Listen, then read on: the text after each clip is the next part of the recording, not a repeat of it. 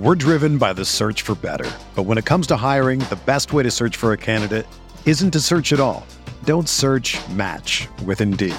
Indeed is your matching and hiring platform with over three hundred fifty million global monthly visitors, according to Indeed data, and a matching engine that helps you find quality candidates fast. Ditch the busy work. Use Indeed for scheduling, screening, and messaging so you can connect with candidates faster. Leveraging over one hundred forty million qualifications and preferences every day, Indeed's matching engine is constantly learning from your preferences. So the more you use Indeed, the better it gets. Join more than three point five million businesses worldwide that use Indeed to hire great talent fast. And listeners of this show will get a seventy-five dollars sponsored job credit to get your jobs more visibility at Indeed.com slash Bluewire. Just go to Indeed.com slash Bluewire right now and support our show by saying that you heard about Indeed on this podcast. That's Indeed.com slash Bluewire. Terms and conditions apply. Need to hire? You need Indeed.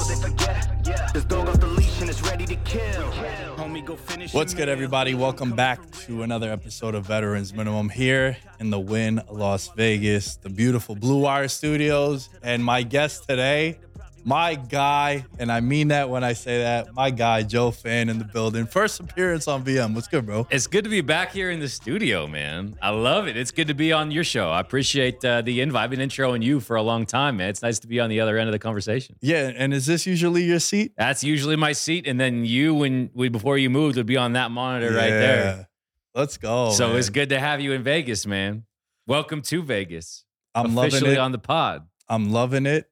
I don't see myself moving from here unless it's a financial reason. You know, money does talk, but for the time being, dude, there's, I felt homesick one time since I got here, Joe. You know what? That's interesting because I say the same thing to the people I talk to and like, how's Vegas? Do you like it? And I say, I knew I would enjoy it. I mean, it's a hard place to, you know, I think really hate knowing what you're going to get. I mean, unless you hate the heat, unless you hate whatever, like it's just not your kind of climate, whatever. But I've had so much more fun than here than I even anticipated. And yeah, when you think about where's life going to go, it's a pretty good place to be. You see the sun every day. It's pretty centrally located. People want to come visit you. You can get other places pretty easy. And I, I certainly is a is a huge improvement from Seattle, where you were just totally isolated up in the Pacific Northwest. Unless you're going to Portland or the Bay Area, you you got a quite a long flight ahead of you. So I, I love it, man. I just crossed, uh, crossed my year anniversary on September first. And oh, yeah, I dig it, man. So I'm glad to hear you enjoy it too. Yeah, dude. And for me, it was it was uh, a couple Fridays ago. One of my really good friends, he got married, and it was just terrible timing more than anything. It's like I just moved here ten days ago. Yeah. So the last thing I wanted to do was go all the way back home, also, and also financially too. Like I spent a lot of money coming out here. Yep. So I. I just couldn't. And that was the first time where I was like, fuck, man, I really do miss home a little yeah. bit. But besides that, it's it's been awesome. Weather's nice. My favorite thing, and I've talked about this so many times, and I used to tell it on, on your show too when I was coming on, I love that prime time ends. And until last night, the sun is still up, usually when the game ends. eight o'clock, eight fifteen. Sports on the West Coast are elite. It's where it's at. Absolutely. I'll never forget that I, there was one year I lived in Nashville, and that year the Mariners were sort of in the playoff hunt, and at least that's Central Time and not East Coast time. But still, I mean, it's it's still two hours ahead, uh, even though East Coast is three. But games would start at nine p.m. and I'd be up till like midnight every night, and it's just a hard routine to get out of. So yeah, the West Coast is the best coast for sure when it comes to watching sports, dude. No question, and I, I would say that shit even before I came out here. And there was one year where. For me, baseball, I, I love the Mets, and I follow the Mets. I don't really follow the rest of it, and I think that's an issue. We've talked in the past, like on the side, how like that's an issue that baseball does have, like on a national level. But to me, baseball is dope when I'm following the Mets, and the Mets are good. And in twenty fifteen, I remember they were playing the Dodgers, in the in the playoffs. Ooh, first pitch was like ten forty-eight. Yeah. On a Wednesday. Yeah. You're like, how can I stay up? I, at the time, I was waking up at three in the morning going to work with my dad. It's like, yo, it's impossible for me to stay up to watch this shit. But even games that are in New York start later because they want to push it at least a little bit for a West Coast audience to get off of work. So first pitch is what, eight thirty? Yeah. Sometimes. Uh, and you've seen games where they go into extras and the and the broadcast makes a big thing of it. They show the clock and it's past midnight and still going into the wee hours of it. Um, yeah, it's it's certainly it's certainly a thing, and I'm, it makes me happy to be on the West Coast. Yeah, for sure. I, I, being on the West Coast and as a sports fan, I think it's the most elite, like you mentioned. But dude, I never, I've never heard you really talk about like your come up and all this, and uh, like. You know, are you a Niners fan? Are you a, a Seahawks fan? Like, where's where's the Joe Fan story originate? Yeah, so for my audience, I think it'd be dope to introduce you that way. Yeah, I, I'll make it. I'll go through the elevator pitch pretty quick. I'm from Seattle, so born and raised a Seattle sports fan. The Mariners were my first love.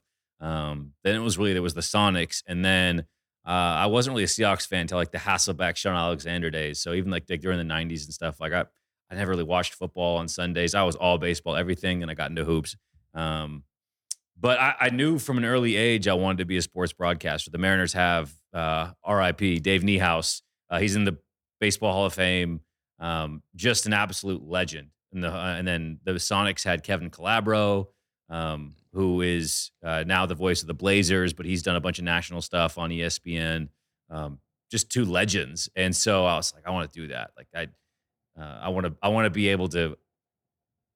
Be a part of the game that people enjoy uh, and add to the excitement, the entertainment, all of that. Um, so I was like the little kid playing wiffle ball in the front yard, announcing my own wiffle ball games, like while I'd play in the front yard. It's always the Mariners against the Yankees because those are the only two rosters I knew enough about, and the Mariners would always win. I'd like hit one too good for the Yankees, and I'd be like, I got to do that again. I got to roll over one real quick. Uh, yeah, then I went to school. I was a television broadcast journalism major at Chapman University down in Southern California. And then the journey from there has been sort of wild. I went back home for two years. Uh, I worked as a P A announcer at the University of Washington for three different sports, uh, and then interned for the Seahawks and Sounders. Uh, in twenty fourteen, I went to Nashville. I worked for the Titans as uh, basically a part-time. I moved there on a whim for a part-time job just oh, to shit. try to give it a shot. Worked for the Titans as their writer for their website. Did a little bit of video. They sort of teased me with hiring, hiring me full-time. Never happened. And then I ended up getting hired by the Niners. Um, So from twenty fifteen through the twenty-five, six, seven, eight, through the twenty eighteen season, uh, I was with the Niners as their reporter turned senior reporter. Um, and then I wanted to get out of the team side because I wanted to be able to flex my analytical muscles a little bit more. I didn't want to have to deal with angry phone calls from the G M or head coach or whoever of why I tweeted this, wrote that, whatever. And those are some dark seasons. So you can imagine how challenging it was after a game when they get waxed in a two and fourteen season mm. to – to then write about it on a team website and not get in trouble or be called a shill on the other side by fans. It's hard to it's hard to keep everybody happy while also keep a little bit of a credit of credibility. So went back home to Seattle, which was dope. Got hired by N B C Sports Northwest um, and covered the Seahawks for two years.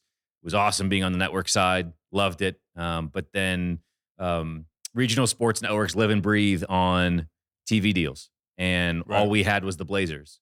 And the Blazers jumped ship to Root Sports, which carries the Kraken and the Mariners. And so N B C, there's six N B C regionals. We were by far the smallest. We were like the, we were like the black sheep of the N B C Sports Network. Um, like every other one, like owns their market. Chicago, D C, um, Bay Area, certainly, uh, Philly. All we had was the Blazers. So we lost the Blazers, and they just closed the doors. So our whole staff, the entire network, got laid off. They Damn. shut. They shut down the network. So was that was that expected, or did it come out of nowhere? We knew they were negotiating. When I showed up to N B C Sports Northwest, I mean, I knew it was a very small operation, and I just kind of was like, "This is my opportunity. As long as I handle my own business, at least outwardly, with the public views of me, we'll be fine." Um, so it wasn't a total shock when we were told by our G M and stuff that negotiations are going well and we're feeling good about it. And I went from renegotiating a contract extension because I signed a two-year deal um, to then being told that uh, that they were going out of business. So um, went, I was like, I spent like four months looking for a job. Um, and it came down to either hosting local talk radio in Seattle. So I was offered a daily show, or um, come down here, work for WinBet and Bluewire and host a show down here with Claudia Bellafato, who they also hired, who's now with Nesson, uh, doing a daily betting show there back in Boston, where she's from. And I made the leap of faith, drove down here and got into the betting space. And I've been here for almost a year and a month. That's dope, man. That's a journey. It is a journey, man. It, it's it's fun. The way we talk about Vegas, I, I'm sort of sick of being on the every two years uncertainty. What's new? Am I moving again? Sort of roller coaster. I'd like to have some roots in a spot. Mm. And I feel like I have that here. Even just the one year I met a girl, I joined a golf course. I feel like I've built a network here already. And so, yeah, I love Vegas. And I, I do hope, if not forever, at least the the near and semi-distant future, I will be here, because it's been a blast. Absolutely. Yeah, you're always on these courses, just getting it in on uh on you golf. Know, yeah, I mean, that's if you're a golfer, there's not many places better to be than Vegas. You see the sun every day. And let me tell you, golfing in one ten is way better than trying to golf in Seattle in the wet and cold in the winter. I mean, dude, you got to tell me about winters in New York. Them, yeah. them shits are brutal, too. It's uh-huh. like you'll see twelve degrees for like six straight weeks. And you're like, get me out of here. In Seattle, black. You might go a month without seeing the sun. Dude, I went to school in Buffalo for two years, and it was the same thing. Yeah. Like in, in a thirty-day span, you'll see the sun three days out of thirty. It's I almost just... worked in Buffalo. Really? That Before I moved to Seattle to work for N B C Sports, uh, I was a finalist for uh, E S P N has their N F L Nation program where they have a beat writer in every yep. every city. Well, the, the Bills job was open, so I got flown to Bristol. I interviewed there. I did a screen test on the N F L Live set. And I left and I was like, I crushed this. I feel like I'm going to get this job. And they didn't hire me because I was a team guy. And I didn't think I could work for a network because I'd come from the team side media. That was what I was told. Um, but I thought I was, I left. I was like, I guess I'm, I'm probably moving to Buffalo. Like, I think I'm going to get this job, which is wild. But like, that's what you do for, you know, the career, you know, the ladder you're trying to climb. So, dude. It's pretty you, nutty, man. You being in Buffalo, you ain't golfing over there. No. That's for sure. No. But, dude, you have a similar story. I mean, you just moved out here on a whim to a degree, so I know we can relate on sort of the the industry that we're in, yeah. how volatile it can be, but how much we love it and how much fun it is. Um, it's pretty crazy. It's a place to be, man. It's a place to be. And especially being partnered with Bluewire and having my show on there and doing some of the stuff that I'm doing here. And can't lie, man. You you played a big role in that too. Getting familiar with everyone in here, coming on your show. I definitely always showed you love, and I appreciate you for doing that. And uh, it's been cool. It's been fun. But speaking of Buffalo, I think it's uh, that has to be the game we got to open up with, because I think there's a lot of talking points leaving that game that kind of carries weight the rest of the way. Dolphins now three and oh, the only A F C team three and oh. We got the Eagles also undefeated, the only two teams. And pending my New York football Giants tonight, hopefully they could also be three and oh. It'd be the first time, Joe, since two thousand nine that that happens. And to be honest with you, man, I'm not going to know how to act if, if they get the three and oh. It's going to start getting crazy. But with Buffalo, how'd you feel about how that game played out? Because there is a lot to break down and a lot that we could take from it. I don't think there's anything that happened from Buffalo's side where I would say, did Miami figure something out? Miami in September is notoriously a tough place to play. That heat. Sort of like Buffalo in January. You know, it's just not a place people want to be, and that heat is different for those who aren't from it. You get that humidity that hits you just in the face. Um, if you look at the numbers, they had thirty, thirty-one first downs to Miami's fifteen. They went eleven of eighteen on third down. They had four hundred ninety-seven total yards to Miami's two hundred twelve. They ran ninety offensive plays to Miami's thirty-nine, and they lost by two points. So it this to me, it sort of feels like Denver losing to Seattle in week one. Now, those are two very different teams, but just sort of one team dominated the entire game. And, and then, then they, they get lost. The win.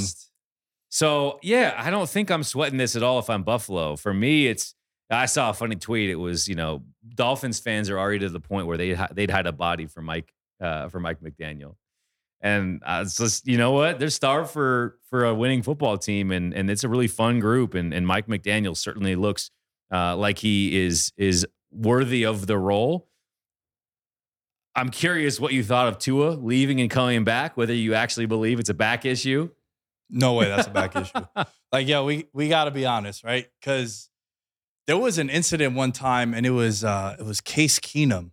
Case Keenum, he fell down also. Like, and it was one of those things where you're watching it with your boys, and you're all, like, hammered watching these games, and you're like, dude, I, I'm clearly not a doctor, but I don't need no one to tell me that this dude is concussed. And the way Tua got up, and, yeah, he gets up, and he's all right, but then the stumble, it's like, oh, this dude is out. Like, he is not coming back. And as someone who was big on – The the Dolphins plus five and a half. I took a stab on them on the money line because, like, if you look at the history of Josh Allen and the Bills, they lose a lot of close games. Like, those one-score games, last year they lose to the Tennessee. Steelers. Tennessee, the Jaguars game, the Chiefs in the playoffs. Like, anytime it's a close game, it doesn't go in their favor. Or they just obliterate teams. So I was thinking, look, they played on Monday. Everybody's high on Buffalo. They're the Super Bowl favorite, and rightfully so. I don't really think that changes much for me because, like you said, you're reading off the stats. Like, if you just do the blind eye test, like, say you were out with your plus one and you didn't watch football, but you're reading the box, you're like, before you see the score, you're saying to yourself, oh, Buffalo beat the shit out of them. Yeah. And then you look and you realize it's the cluster injuries, too, on the defense. Yeah. They're missing all those D Bs. They're missing a couple of pass rushers. And then the heat. You saw in the fourth quarter, guys are cramping up, guys are leaving to, to get a breather, and then Tua's just exploiting that, or the or the defensive players are taking advantage of it. So, to me, leaving that game, I feel just as good as I felt about Buffalo coming into that, and I think I do I do take Miami more serious though, because in the end of the day, you also got to take care of business too. The defense you have to take seriously. Mm-hmm. I think in Buffalo, yeah, the injuries are worrisome. You you hope Tre'Davious White is soon, is back sooner rather than later, but not having Micah Hyde for the rest of the season is not ideal. Him and Jordan Poyer, the best safety duo in the entire league, and so, the continuity between them two, yeah, man, for all these that's years, that's a concern. Yeah, but I don't think anything happened in that game specifically that makes you say anything about Buffalo that would worry you long term, especially with what happened around the rest of the conference that we'll get to.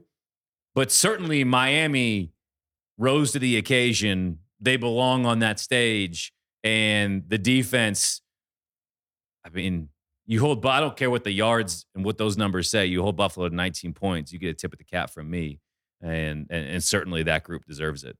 Yeah, and it, do, it does feel like Buffalo, through their first three games, have left a lot of points on the board. Yeah. Like, there's been so many plays where, even though they were one of four teams in N F L history, Joe, I remember reading that they've covered their point spread in the first two weeks by twenty or more points, like, comfortably. And then that team in week three, now it's pushed to oh and four against the spread in, in, in week three when those scenarios are. But you're looking at Buffalo, and, like, despite how dominant they were, they still could have been even more dominant. Josh Allen had a phenomenal game also. I think some of the the kicking issues, which is something that's going to be a common theme throughout this entire episode, not just for the Bills, but across the league, like, kicking issues. And then, to me, them the biggest concern for Buffalo, I think, would be the injuries in places that they heavily relied on. Like you said, like with Hyde. Like, they just knew that no matter what, we got we got two grizzled vets back there that could just make sure no dumb shit happens. No one's blowing coverages, none of that. So until they do get Tre'Davious White back, I think that's going to be a way that you could exploit the Bills. Yeah, I agree. What uh, about Miami, though, man? I do feel like we're kind of... Are we shitting on Miami for this? I don't think so. I don't think you have to shit on Miami to say that Buffalo's fine and still probably the favorite in the A F C. But yeah, I mean, Mike McDaniel is a true bona fide wizard. Mm. Like, dude, Yale grad, could probably be a rocket scientist if he wanted to, but the guy just loves football. And you hear it from so many different players. I've talked to, um, back when I was the Niners, I, I know Mike McDaniel a bit because um, he was there. He came with Shanahan from Atlanta, and I was there the first two years of that regime. He is so respected by every player in that locker room because his football acumen and his ability to view things in a way that that they haven't been viewed before. I mean, he is he is he was the maestro of that running game in San Francisco. He was the visionary, and so they miss him dearly. That's not to say Kyle Shanahan isn't also in that echelon of coaches, because I think he is. But just ask anybody who's played for him. Uh, last week it was Andrew Hawkins who was on the Rich Dude, Eisen. Yes, I was about to bring that up, and I mean it, it's just it's true, and so the, you know, then you wonder, okay, how do you go from being that dude who you're the run game coordinator and your job is to sit in a room, draw it all up, and be able to teach that to the team, the offense, and then be a C E O of a team that manages egos, that manages drama, that gets the respect of his players, that can handle in-game decisions, uh, play calling, manages staff. All of that is such a huge step up when you take that role. And it just feels like he is just taking it absolutely in stride. And again, three weeks in, there's no doubt that that he is a rising star in this league in mm. terms of coaching ranks. Yeah, the video that we're we're talking about is Hawkins was on the Rich, Rich Eisen yeah. show, and he was saying how when wide receivers, when he would have meetings with the wide receivers, the wide receiver room, he wouldn't show them football releases. He would show them Allen Iverson crossovers and using that as ways to feint off the line of scrimmage and to avoid D Bs. So talking about visionary, that's that's dope. Using a completely different sport, completely different ball as an example for you to free yourself and to get open. I think that was really cool. One thing I will say, Joe, and I know you like to dabble, degenerate as well, and I mean that with the utmost respect, degenerate, as I am one myself. When they play in December, I don't care what the line is. Taking Buffalo. Bills are going to beat them by twenty. They're going to annihilate them. It's going to be a revenge game because, you know, everyone in Miami is super happy right now. Josh Allen has owned them since he got into the league. And it's just, it was a scenario, man. It, you got all these guys are out, pending who's going to be hurt and whatnot. But I'm telling you now, just prepare for the text and the tweet. Like, yo, Joe, we got to jump on this. I like it too. I mean, everything had to go their way. You think about the forty-five yard catch, Jalen Waddle was like, what, third and twenty-three? They run the ball between Edmonds and Mostert for thirty-two combined yards. Tua goes thirteen of eighteen for a buck eighty-six and one touchdown. Yeah, I agree with your evaluation. I yeah. still, I don't, Miami to me is a team that will be a pain in the ass every single week, but isn't one that necessarily I watched that game and think, oh yeah, this is now the team to beat. No, they're just going to be a team that's going to be able to get big plays on you. They're going to be tough to defend. They got all that speed, right? Like it's weird. You know, you know what it seems like Miami's doing, Joe? And I would love to hear your, your thoughts on this. It seems like they're beating teams with speed later on in the games with fatigue, right? In the past, it would be, you want to get that bulldozing running back, ground and pound, and, oh, you're tired, you don't want to tackle him. Now it's like, well, you're tired, you can't keep up with all our speed. Mostert, Hill, Waddle, Gesicki is a guy that can move at tight end too. So it seems like they're beating you with speed as opposed to that tough and and and rugged style of football. Can you imagine getting into a four-quarter track meet with Jalen Waddle and Tyreek Hill in the Miami Heat in September? It's a wrap. Yeah. That is not that is not a good place to be. I mean, you saw it at its in all of its glory in week two against the Ravens. And that was on the road. So, yeah, they are going to be a problem. They'll be a factor. I don't think they're going away. But um, to me, I don't have like a, a really big takeaway other than, okay, they're going to compete with everybody. Yeah. Yeah, man. The thing, the thing though, that was super interesting, and it, and it kind of applies to like this next game too. I do want to, well, I'll be jumping around a little bit, but the theme of cluster injuries, and it was a term that I didn't hear about until a couple of years ago, and it's very popular in the sports betting world, where they talk about if one position group all of a sudden loses three, four starters for a said week, cluster injuries, that's terrible for the team because you're better off losing your top receiver, top running back, top lineman, as opposed to losing all four of your wide receivers. Because then you got guys on the practice squad. You got your number three guys, your number one guy, your six guys, your number two. So the cluster injuries, you saw that with the D Bs in Buffalo. And then the other unit that you saw that was heading into this week with cluster injuries was the Tampa Bay offense with the wide receivers. And the biggest thing for me was in that last drive, which this dude Brady still just cool, calm, and collected, just goes down the field like it's nothing. And then the two-point conversion that they get the penalty on, you saw how much of a clusterfuck it was for them because Cole Beasley's in there. Russell Gage has been in and out the lineup. You got all these guys. And, again, it was no Evans, no Julio, no Godwin. And that's what you're dealt with. And that's ultimately what I think cost them the game because they couldn't move the ball on, on Green Bay. They're only getting four point eight yards per play. We talk about how elite the defense is for Tampa. They're allowing four and a half yards a play, which is tremendous mm-hmm. for a defense. their offense has, has been as bad as the defense has been good. They rank twenty-second in points, twenty-sixth in total yards. And there's just a very obvious void of any sort of consistent rhythm. Talk about cluster injuries. Tampa Bay's also had it on the offensive line. Oh, dude, the and worst. That was that the was story of training camp. Before they even got in. And then and- week one, you lose all of your receivers. Yeah. So certainly that's going to be an issue. Not having Mike Evans due to the suspension was big time. Especially, again, you're going, you need two point, you need two point conversion. Mike Evans is your dude. He'll find a way. He's one of those type of guys. Or at least know. be a decoy, too. Worse, certainly worse.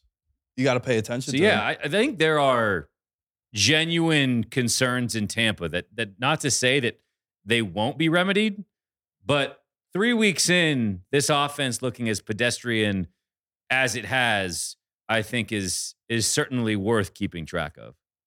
Yeah, man, it's so weird because even even before we got to training camp, they lost one guy to retirement, another guy in free agency, and then before they even step on the field for week one, they're losing line. It seemed like every week Adam Schefter is like, ah, oh, this left guard out, the right guard that's coming in for the guy that retired out, and you're like, holy shit! And now you're looking at the wide receivers also. Their defense is really good. I think the young D Bs from that Super Bowl team now are like really good ball players, like Winfield Junior and Dean.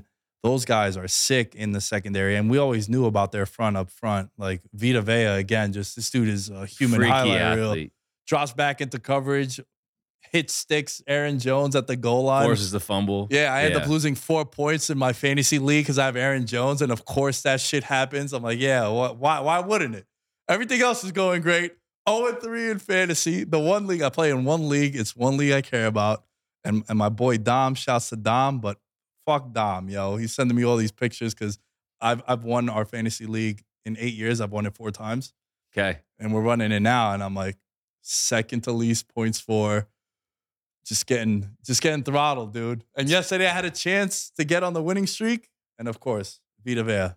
Shouts to Vita Vea. Actually, yeah, the Packers didn't score a single point in that second half. I mean, we talk about teams that you might have concerns about. Um, neither Aaron Rodgers and, or Tom Brady have played like a like a top ten quarterback so far through these first couple of weeks. The the Packers also have a ton of receiving injuries. Mm. I mean, Christian Watson out in this game.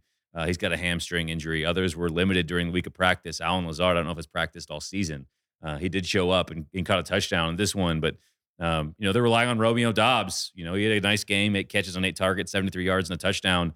Um, but I think it's it's notable what's happening here in the N F C as you look at some of these uh, teams we're accustomed to seeing in the divisional round and, and N F C championship games and how they've looked through three weeks and then compare it to, say, the Eagles and how the Eagles have looked through three weeks. Um Or even a team like the Detroit Lions. Mm.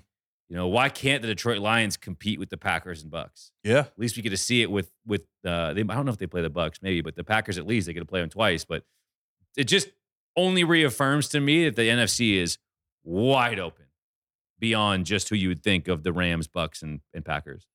Well, dude, I wanted to ask you, this is one of the questions I wanted to ask you. There's there's four teams right now in the N F C that are two and one. The Rams, the Packers, the Bucks, and the Vikings.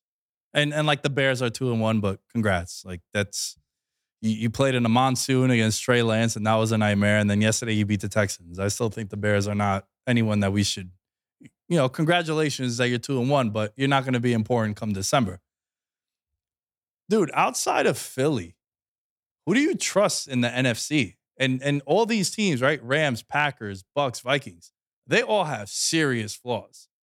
Yeah, I would say I trust the Bucks and the Packers from the standpoint of I know they're going to play defense.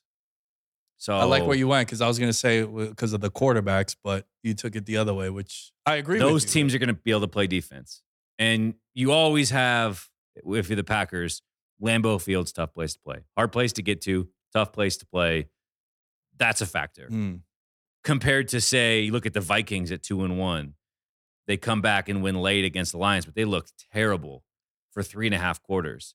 The Lions are still probably a year away. They're going to be a pain in the butt each and every week, sort of in that same conversation I was talking about with, with the Dolphins, but they're still going to have games where they they choke at the end. Yeah, it's the inexperience. A lot, a lot of the, it's a young team, but they're great against the against the number. They have one of the best records since Dan Campbell got there against the spread. Covering Campbell, yeah, biting kneecaps and covering spreads.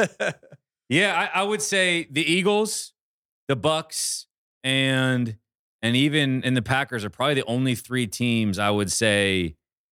I think they're going to be able to play good football week to week. I mean, the Rams, I think, are largely a, a mess. They, they yeah, didn't look great against Arizona. They almost oh, no. blew it in week two against the Falcons. Yeah. And they got smoked in week one uh, playing the Bills at home.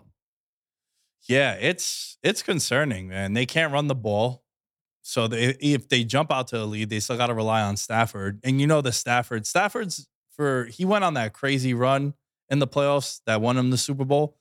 But – I think he he hit three straight games last year where he threw a pick six, and like five of six games he had two or more turnovers. So he's still very erratic, and he'll still give you one. Like Matt Ryan gives you one, Derek Carr gives you one, Daniel Jones, my boy, he gives you about three, four. It just yeah. depends on whether or not you're going to capitalize. But in the Baker's N- dozen yeah, from Daniel Jones. In the N F C, it's It's Philly, a team that us two were super high on coming into the year. I know anytime I was on your show, we were talking about the Eagles. You and I were just like, yeah, dude, what you said or, or what I said. We were just agreeing like almost verbatim. They're, they're outscoring teams twenty-four to seven in the first halves. And then the games look a lot closer than they are. Like Minnesota had every chance on Monday night to come back in that game. Detroit made that crazy comeback, but Philly is really beating the piss out of people, man. And they're, they're a problem to game plan against. Because now, to me, the biggest addition in the offseason was A J. Brown to any team. And I remember saying that because you need to have a real alpha stallion wide receiver on the outside, and then everybody else could fall into place. And that's what you had with him. And they just look impossible to cover the way Jalen Hurts is playing. And you look at what Devonta Smith has done to the last two weeks. Seven catches on seven targets for eighty yards uh, against the Vikings on Monday Night Football. And then week three yesterday on the road, eight catches for a buck sixty-nine and a touchdown, outpacing uh, A J. Brown. It's a difference maker. You know, just like what you mentioned, even if Mike Evans is on the field for that two-point conversion, it changes things. Because everybody knows, all eleven dudes know exactly where Mike Evans mm. is. A J. Brown is absolutely that type of dude. His his big thing is he hasn't been able to stay healthy. Well, right now he's healthy, and this Eagles team, one that last year was the most efficient rushing team in all of football. They've been a good running team so far through this season. They didn't run the ball well yesterday. And everyone's like, well, it's going to be the running game, and then Jalen Hurts will have to kind of just not lose it for them. He's not a game manager at this point. He is a guy who is winning you games. You oh, are yeah. winning because of Jalen Hurts, and that was him yesterday. twenty-two of thirty-five, three forty, and three touchdowns, the one twenty-three and a half rating. He was lights out and has been through three weeks, and he didn't beat them on the ground.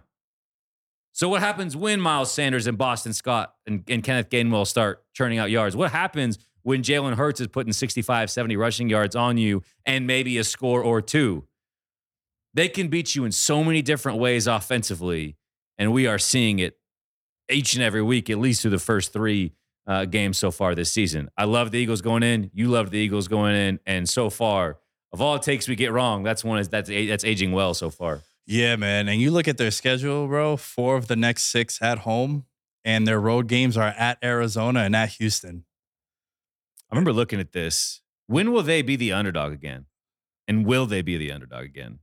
So I love that you bring that up, because I bet them to have the best record in football at twenty-five to one. And prior to week three, they were ten to one in a couple of books. They still a great number for you to get. The look ahead lines, they're it's a pick 'em against Green Bay. They're playing them at home. Week twelve. Yep. And then when they go to Dallas, and that line flipped because word came back that Dak Prescott would be available to play in that. So it'd be like your standard. I think the look ahead was three. That's so, it. This team, this team, if everyone stays healthy, I think the floor for them, and I said it coming into the year, was thirteen wins. Darius Slay has to stay healthy.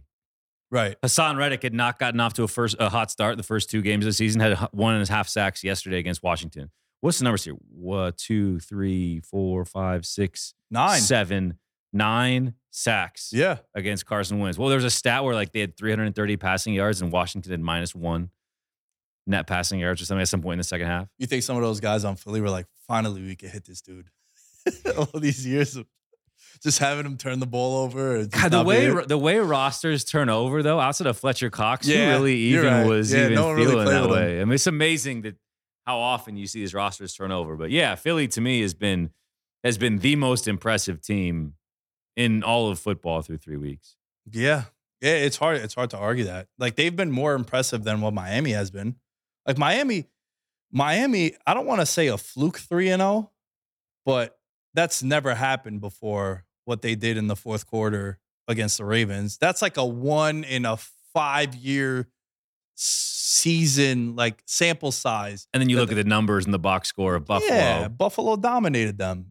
So let me ask you this question. So I, for WinBet, every week I put together power rankings. Who's number one? Right now, I, I think it has to be Philly. I had them four last week. I think they have to be one this week. Yeah. Everyone in front of them lost. The Chiefs, Bills, and Bucks. And I think I think Buffalo should be too. I would put Buffalo too. Yeah, I agree. How high are you slotting up the Jaguars, dude? Man, they're fun.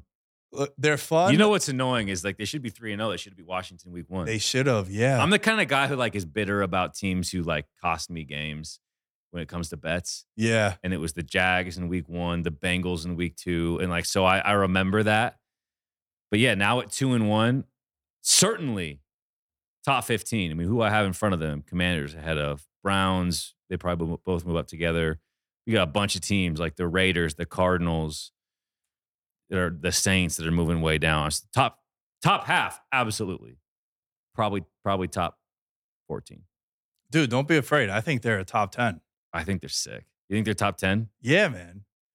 Let's look. All right, let's look at this, right? Last week, they shut out the Colts, a team that they've dominated the last couple of years, especially in Jacksonville. So you could say, all right, yo, they just have their number. It's one of those weird teams where they just, they the Colts just can't get over the hump. And then you do what you did to the Chargers yesterday. And I know my boy Justin Herbert, our futures tickets. Yeah, can we? Can you tell that story quick? The Thursday Night Football, when we were watching Thursday Night Football oh, together. Oh gosh, man! Because this is the worst, like, sixty seconds uh, of takes that, not even takes, just like the the the events that transpired. So we are Nick and I are feeling ourselves much like we were on the Eagles. We were both real high on the Chargers, and through halftime of the the week two Thursday Night Football game between the Chiefs in Arrowhead and Chargers, Chargers. easily win the first half, dominate that game. It's tied in the second half. They're knocking on the doorstep to taking a, uh, for a game-winning score or game or go-ahead score. Sorry, whether, whether it's a touchdown or a field goal. And Nick Nick looks at me and goes, "Man, those Super Bowl tickets we got on the Chargers are looking pretty good right now." And the second he said it, it was the next play. I kid you not, no embellishment. The next play. Not even play, bro. The moment hadn't been out of his mouth for more than ten seconds. We were looking at each other, and I said that, and we fist bump. And Justin and Herbert throws up, a ninety-nine yard pick and he six. Throws a pick six. Then he gets hurt. And then hold on, hold on. You're missing a good part. You're like, dude, you fucking jinxed it. You just grabbed me. It's a cursed franchise already, and we just drove them further into the ground. Uh, and then now Rashawn Slater out for the season. Oh, a week to week, not day to day, is Joey Bosa with a groin injury. Justin Herbert might not be right all year. Cursed franchise, dude.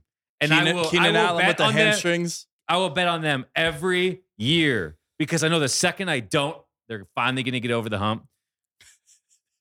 Here's a topic of conversation with the Chargers. It's amazing how quickly the the shine has worn off the star of Brandon Staley. Oh, yeah. He and, was boy wonder, dude. Yep. Yeah. He. I think he got to go. After this year, that's it? You give him two years and he's done? I think I think I would be the worst G M in professional sports because he would have been out already. First of all, they're up. They're down twenty-eight. They're at home. And in the last drive, he's still and out Justin there. Justin Herbert's still in the game. And, yo, I don't know if you ever saw this because I used to have the wildest, like, man crush and obsession with Andrew Luck. Like, that was my guy. I was like, this dude's going to win a Super Bowl. This guy is the truth. There was a famous video. To your credit, he was. He was. He was. There was this video I'll never forget and Brandon Staley needs to be shown this video. They were playing the Rams in Indianapolis, and they're getting throttled. It's like thirty-eight nothing or thirty-eight to three. And Andrew Luck goes over to Chuck Pagano, and he's like, let me go out there and and uh, let me play this out in front of the home crowd. Let them know that, you know, I don't want to be here with my tail tucked between my legs. And Pagano just goes, dude, if I put you out there, I'm getting chills talking about this. He goes, if I put you out there and you get hurt, we're done. We're done. Like, it's, it's, n- there's no reason for you to go out there. That's what this dude should be telling Justin Herbert. The moment they're down fourteen and Trevor Lawrence is doing whatever he wants to that defense, which out of nowhere now can't stop anyone also. And you see Herbert is wincing and he just can't, he can't do anything. They, They showed the intro package of Chase Daniel being the starter at the beginning of the game. The line movement on that was wild. In like ninety minutes, went from seven and a half to three and a half. And then a lot of books were upset. They're like, oh shit, we thought he wasn't going to play at all. But it's like, yo, what are you doing, dude? What are you doing having him out there? The same could be said for the end of the Kansas City game. Yeah, it's a touchdown, onside kick, and a field goal. But the dude gave up an an obvious first down because he didn't want to run and potentially get hit, and where he just turfed it. And then just took the incomplete, made it fourth down. When he, when it was his first down on this last drive when they got the backdoor cover, which both of us were grateful for, he shouldn't have been out there then either. So, yeah, I, I get it. Brandon Staley, um, I'm gonna his push, chair is getting hotter. I'm going to push back on that one at least because the game in Kansas City was still a winnable game. At least there, it's it's logical for you to defend that play and that decision to keep him in there. It's like, look, it's a division game. We can still we can still win this game. As opposed Fine. to being down twenty-eight. Oh, it's not it's not the same. But to me, I think that one is more interesting now once then you see him playing up twenty-eight. Because at that point you're saying Brandon Staley is not overly concerned with the health the health of his quarterback. Mm. Yeah, that's a fair assessment, man. It's so weird. He, yeah, he's, it's just, he was the defensive coordinator for, for the Rams. And now like the defense with, with the Chargers has gotten worse. Like Asante Samuel Junior is like the only shining spot on that team. And J C Jackson hurt. He was another guy coming into the year already hurt. And he's going to be battling ankle issues. And you don't want to have ankle issues as a D B. That's, that's your worst nightmare over there with all the pivots and the quick motions. I don't know, man. It's just like, And they play the they play the Texans this week too. Do the Chargers and they lost. They missed the playoffs last year because of the Texans. They were a twelve point favorite on the road and they lost outright. So it's just not looking good with the Chargers. And I, I'm very concerned that someone that that is financially invested in them. And it's a team that I also enjoy watching. Like when they're on, they're a fun team. Very much so. Which is why it's it's so frustrating and so upsetting. Which leads me to the last thing I want to talk to you about. And It's it's these decisions that coaches make that blow my mind, whether it's leaving the quarterback in there when he shouldn't or the field goal stuff, field goal issues. Like you're Kansas City, your your starting kicker is hurt. And you got this guy that you just signed off like practice squad or off the couch. You don't even know where I don't know where they signed him from. But he, you know, he's been in the league. But I think he was with the Jets last year. Is what I want might to have been. Yeah, Amendola. Yeah, he might have been. But like, what's with this fuckery of of fake field goals with with your your second string kicker? Like, why not run a play with Mahomes, dude? You have a half a billion dollar quarterback. You have an elite quarterback. It's not Daniel Jones you're trying to run these plays. Going back to the Monday Night Football game with Seattle. If if that game is in Denver and you want to try a fifty-nine yard field goal with McManus, dope. I'm all for it to try to win the game. But it's fourth and five. You have Russell Wilson. You have Pat Mahomes. Like, just think about it, dude. If you're rooting for a team, you have the Bengals, and it's fourth and five. Would you rather them a fake punt and your punter throws it, or, or have Joe Burrow back there, Justin Herbert back there, Pat Mahomes, and going for it? Like, it's crazy to me that these decisions are made by professional coaches. And not only that, but one of the most highly regarded coaches in all of football, and Andy Reid, and right. Eric Bieniemy, who a lot of people think should be a head coach in this league. I think when you are so good at what you do, it's it's getting too cute is a thing. You can outsmart yourself by overthinking it and saying, I'm so smart, they're not going to see this coming. But it's also something that that that that when that stuff works, it looks brilliant, and you know going mm. in, if it doesn't, you're going to look like an idiot. So there's also something to that. And I don't think coaches should be risk averse strictly for that reason, because if it doesn't work, it's going to look bad. But but yeah, I would agree with you that in this situation with who your quarterback is, what your offense looks like, how much greater could the odds possibly be that you catching them off guard and having your punter throw a pass and completing it is, you know, let's say there's, what, sixty percent odds? I don't know, fifty-five percent of Pat Mahomes. Like, is it really worth the five percent? Given all that can go wrong. Yeah. It's you know, not. I don't the worst case scenario is so much worse. Yeah. It it just doesn't make sense to me, man. I'll never understand it. That's why I'm a big, I'm a big fan of, like, what the Giants did in week one when they went for two on the two-point conversion there to try to win the game and to steal one. Like, I'd much rather, especially with moving the field goals, the, the P A Ts back further, and more guys are missing P A Ts than ever before because it's moved back. If I have an elite quarterback, dude, I want him to go for it on fourth down, fourth and three, fourth and five, especially if it's on your side of the field. And if you have a chance to steal one, dude, Aaron Rodgers gets all this shit for losing playoff games. And four different times he's lost playoff games where he's tied it or sent it to overtime, and then he just doesn't touch the ball again. Because they decided to, with all that momentum, they kicked the P A T instead of, like, yo, we have them back against the ropes in Arizona.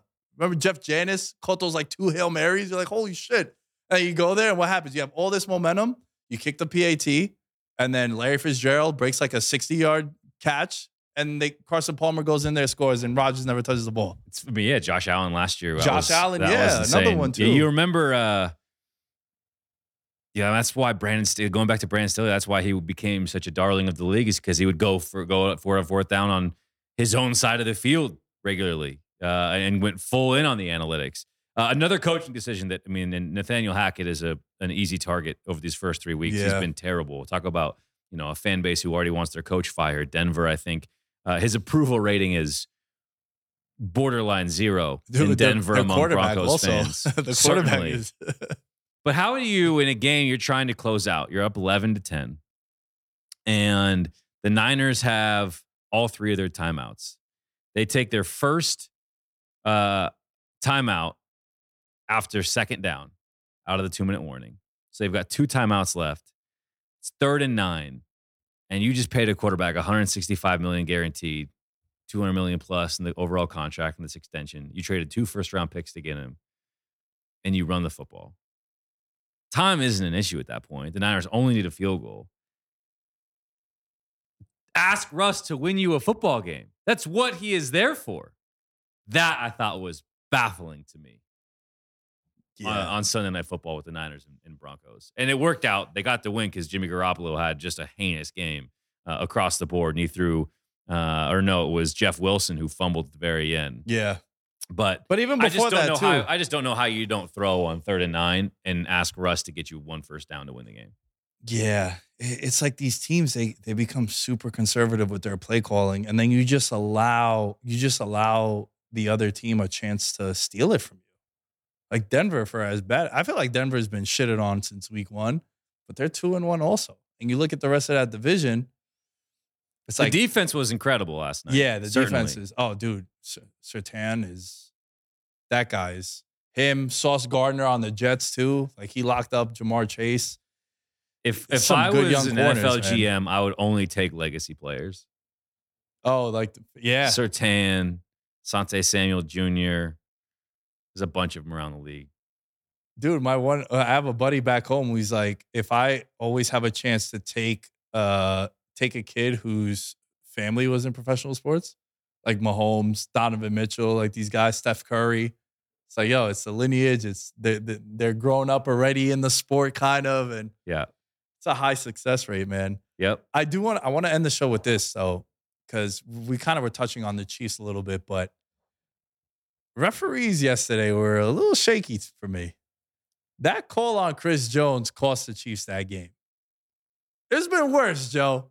This is way worse, where dudes like break up a pass and they're over there like grabbing their balls and shit and be like, oh, fuck you, dude, and whatnot. And like, what did Chris Jones say to Matt Ryan that led to the unsportsmanlike. Did it ever come out? Like, did he talk to reporters post game? I did not see anything on it, but a third and fifteen, they get the stop. It's fourth and fifteen, and they throw the personal the personal foul there, unsportsmanlike, and then it's a first down. They go down and they score. And it's like Kansas City again. Like, why are you kicking these fake field goals? These you're attempting fake field goals with your backup kicker, and you have Mahomes, and he's missing chip shot field goals. Also, Kelsey dropped a touchdown. He went on Twitter and he apologized, but it's like, dude. That Chris Jones play was wild. I was watching that because I, I didn't touch that game. I took the over. By the way, twenty-eight points in the first half. I'm like, oh, this is going to be a lock. Nope. I'm watching a replay of it now. But you get what I'm saying, dude? Aren't there worse? There's worse incidents that don't get called. Oh, it's in a grown man's league. I mean. Like, what are we doing? What are we doing? But, dude, I, I feel like last year, every Monday, I would sit at this desk and go through all the mind-boggling officiating issues, or I did it with M L B umpires all spring. And you're just, it's hard enough to just do the job and then make the calls that need to be called to be able to see it when it's all happening so fast in front of you. Why do you decide that that's a point where you need to interject yourself? It's not like it, it caught a, I mean, I just can't imagine he said anything that was so egregious that it was like, Chris, there's we have to do this. Yeah. This, we, Matt Ryan didn't seem super bothered. He didn't at all. And then what? The week before, Bucks, Saints, and Tom Brady's cussing out Marshawn Lattimore. Yeah. So ridiculous. Yeah, the, the Chiefs made a number of mistakes. I don't think I would say very specifically that that was the one call that cost them the game. But, yeah, they got jobbed for sure. Yeah, because they they win that game without that call. They Cause, do. Because yeah. then the Colts go down and they scored a touchdown with twenty-four seconds left, and it, it was a wrap there at that point. But yep. yeah, man, I don't know. The officials were rather suspect, but no one no one plays a perfect game, so that's what you get when you have these officials sometimes. What, what can you do? Last thing, we'll end on this. Is yeah. there a team that if their fan base is a little worried? Like, think of teams that are one and two, zero and three. I think only the Raiders are zero and three, but can can they turn it around? We've seen the Colts do this recently, where at least they going into week seventeen, eighteen, they still had a chance at the playoffs. Like, what team are you the highest on that still hasn't gotten a win or has just one win? Certainly the Bengals would be on that list. I mean, it's a team that just won the A F C. Why wouldn't they be when you compare them to other one and two teams in the A F C? Jets, New England, Pittsburgh. Uh, Tennessee, Houston. Uh, Indy still worries me. Matt Ryan's just not playing yeah, well. Yeah, yeah. Like, they thought he would be a big upgrade from Carson Wentz, and he hasn't been at all. Nah. Um, so the Bengals would be there. I would have loved to tell you the Chargers, but with all the injuries they've got, I, I don't I don't want to jump off the bandwagon, but I also don't want to tell Chargers fans that everything's going to be okay because it, it might not. It might not. It yep. very well could not be the case. Um, Dallas plays defense well, and I mean they might be two and one after after Monday night, anyways. Don't we'll leave dare. them. We'll leave them off of it. Should put uh, that out there. They play enough defense though to to at least remain competitive. I think Lions fans should be pumped with where their team is at at one and two. They've covered three spreads. You knew going in you're probably a year away, so mm. if you can sort of hang around the top twelve in the draft and get another premium player, you're looking at expecting to be a wild card team at worst next year. Um, dude, I even think this year, man, I really do. Because I, I think that I think the N F C is so bad. Like, even the good teams we're talking about are so flawed. They could be had. Then I would say the Niners would probably be the last one and two team where I'd say they'll figure it out. You knew that those Jimmy games are going to happen, but the defense speaks for itself. Losing Trent Williams hurts. Yeah. Bad. And but, then Kittle became a non-factor because they were keeping him in to block. Because it just seemed like Chubb and, had, and Gregory were just doing whatever to. they wanted. Yeah, I had to, yeah. But I, I still think the Niners will be okay. Um, yeah, I think you picked. Kinda, I think you picked the two teams that I would have picked also. Like I've already, I've already bet the Bengals minus three. That line moved to minus three and a half. They're playing Miami on Thursday Night Football. They're at home. Miami feels, you know, like their shit don't stink. Bengals don't want to say back against the ropes because they did get that win. But I think this is a spot. Did you right hear Tyreek Hill say that he owns Eli Apple? Dude, I can't he, wait for that because I cut a little W W E promo after that game. I can't stand Eli Apple. The whole, he looked, the, whole the whole league, league can't stand yeah. Eli Apple. Yeah, and listen, man, you asked for this. This is what you wanted. If you're Eli Apple, when yeah. you're yapping, guys are gonna make note of that. That's yeah. why people were super hyped when Cooper Kupp was just doing whatever he wanted to him in the Super Bowl. And now with Tyreek Hill, that's gonna that's gonna be a fun showcase. But let's wind this down, Joe. You're the man. I appreciate you. Uh, thank you for showing me a little bit of Vegas and putting me on. Where can people find you? Yeah, you can find my written work at uh, winbet dot com, on Twitter at Joe underscore fan. And uh, yeah, pretty easy got to find. At Nick Day is ten is where you can find me. veterans minimum dot com is you can find everything for the show. Check out the Patreon, patreon.com slash veteransminimum. And we will catch you guys next time.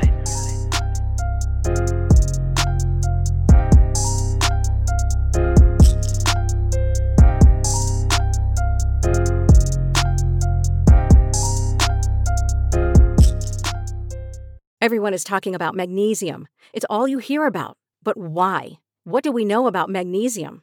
Well, magnesium is the number one mineral that seventy-five percent of Americans are deficient in.